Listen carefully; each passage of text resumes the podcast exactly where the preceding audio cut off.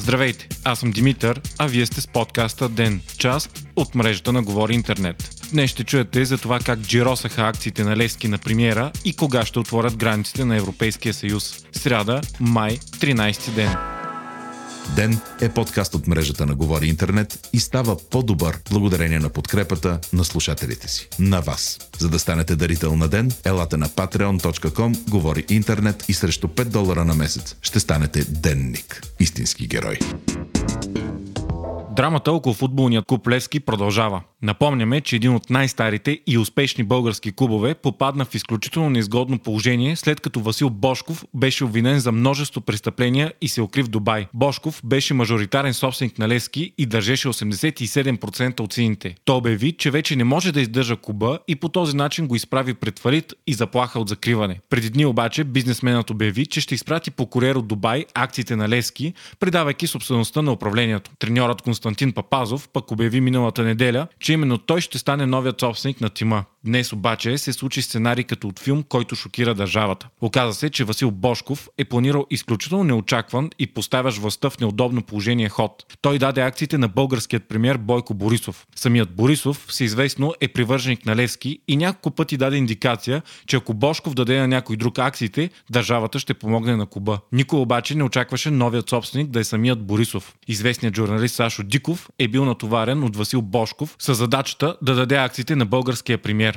Той опита да направи това днес сутринта в Министерския съвет, но спортният министр Красен Кралев излезе и обяви, че Бойко Борисов отказва да получи акциите. Експерти коментират, че това е изключително хитър ход от страна на Бошков, който нееднократно заяви, че именно Бойко Борисов е отговорникът за погубването на Левски. Това действие поставя българският пример в изключително неудобна позиция. Дневник пише, че това е юридически прецедент и може да се окаже, че дори да не иска, Бойко Борисов е новият собственик на Левски и именно само той може да разплете ситуацията. Според повечето юристи, с джиросването на акциите Борисов е станал собственик и ако не иска да бъде, той може да прехвърли акциите на някой друг или да ги върне на досегашния им собственик. Други смятат, че това е акт на дарение, но за да се осъществи, той трябва да бъде прият физически. При всички положения обаче, в момента отговорността на Левски стои върху плещите на Борисов и неговите бъдещи решения. Акциите са предадени чрез така нареченото джиро. Това е надпис за прехвърляне на ценни книжа, чекове и други. За него не е необходимо основание и посредством джирото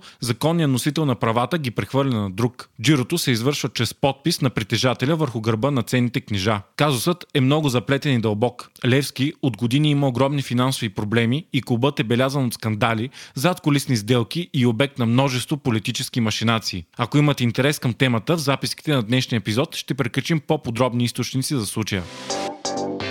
Лоша новина за развитието на коронавируса у нас. След като два дни имаше много малко нови случаи, в последните 24 часа са открити 65 нови случая на база 1387 PCR теста. От щаба обаче твърдят, че все още болестта е на огнища, а не се разпространява масово. 365 души в момента са в болницата, а 51 са в интензивното отделение заради COVID-19. От днес обаче официално свършва изваредното положение в България, наложено заради пандемията. Така, от 13 март могат да заработят и хотели в цялата страна. От утре пък отваря Софийската зоологическа градина, както и галериите и библиотеките. Също от утре малките фирми страната ще могат да подадат документи, за да се възползват от една от спешните економически мерки на правителството. Безвъзмезна помощ между 3 и 10 хиляди лева. Фондът е на обща стойност 173 милиона лева. Междувременно премиерът Бойко Борисов разреши на 12-класниците да проведат в дворовете на училищата си тържественото изпращане на випуска. Баловете на завършващите обаче няма да се състоят. Peace. Днес излезе и доклад на Европейската банка за възстановяване и развитие, която прогнозира много сериозна рецесия в България. Банката очаква 5% спад в економиката на страната ни и възстановяването до нивото от миналата година да не се случи преди 2022 година. Спадът е наистина много голям. Ако през 2019 сме имали растеж от 3,4% от БВП-то, то тази това ще бъде залечено и резултатът ще е минус 5% от БВП-то. Така, реалното сиване ще е рекордните 8%. В доклада се изтъква, че особено тежък удар и голяма роля за свиването на економиката ще има туризма. Ударът в туризма ще бъде усетен много тежко също и в Гърция и Кипър.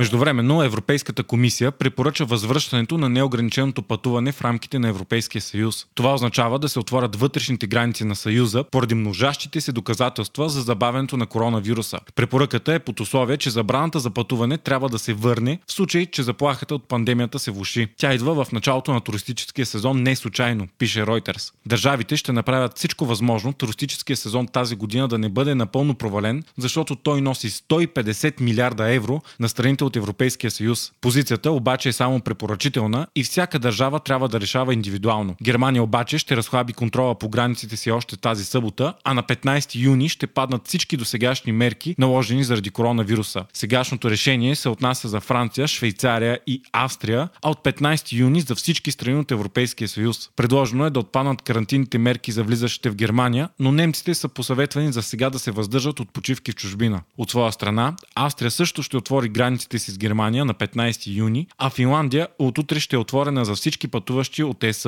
Междувременно, броят на заразените света вече е почти 4 милиона и 300 хиляди души, а починалите 292 хиляди. Случаите продължават рязко да се увеличават в САЩ, Русия, Великобритания и Бразилия. Властите в Ухан пък, китайският град, от който тръгна COVID-19, обмислят да направят най-мащабното тестване в света до сега. Те искат да тестват за коронавирус почти цялото население от 11 милиона души и то да го направят само в рамките на 10 дни. За сравнение, в момента страната с най-много тестове от началото на пандемията е САЩ, която до сега е направила общо 9 милиона и 900 хиляди теста. Вие слушахте подкаста Ден, част от мрежата на Говори Интернет. Водещ и главен редактор бях аз, Димитър Панайотов. Аудиомонтажът направи Антон Велев. Ако искате да не изпускате нито един епизод на ден, не забравяйте да се абонирате в Spotify, Google Podcast или да ни в Apple iTunes. Благодаря, че сте с нас.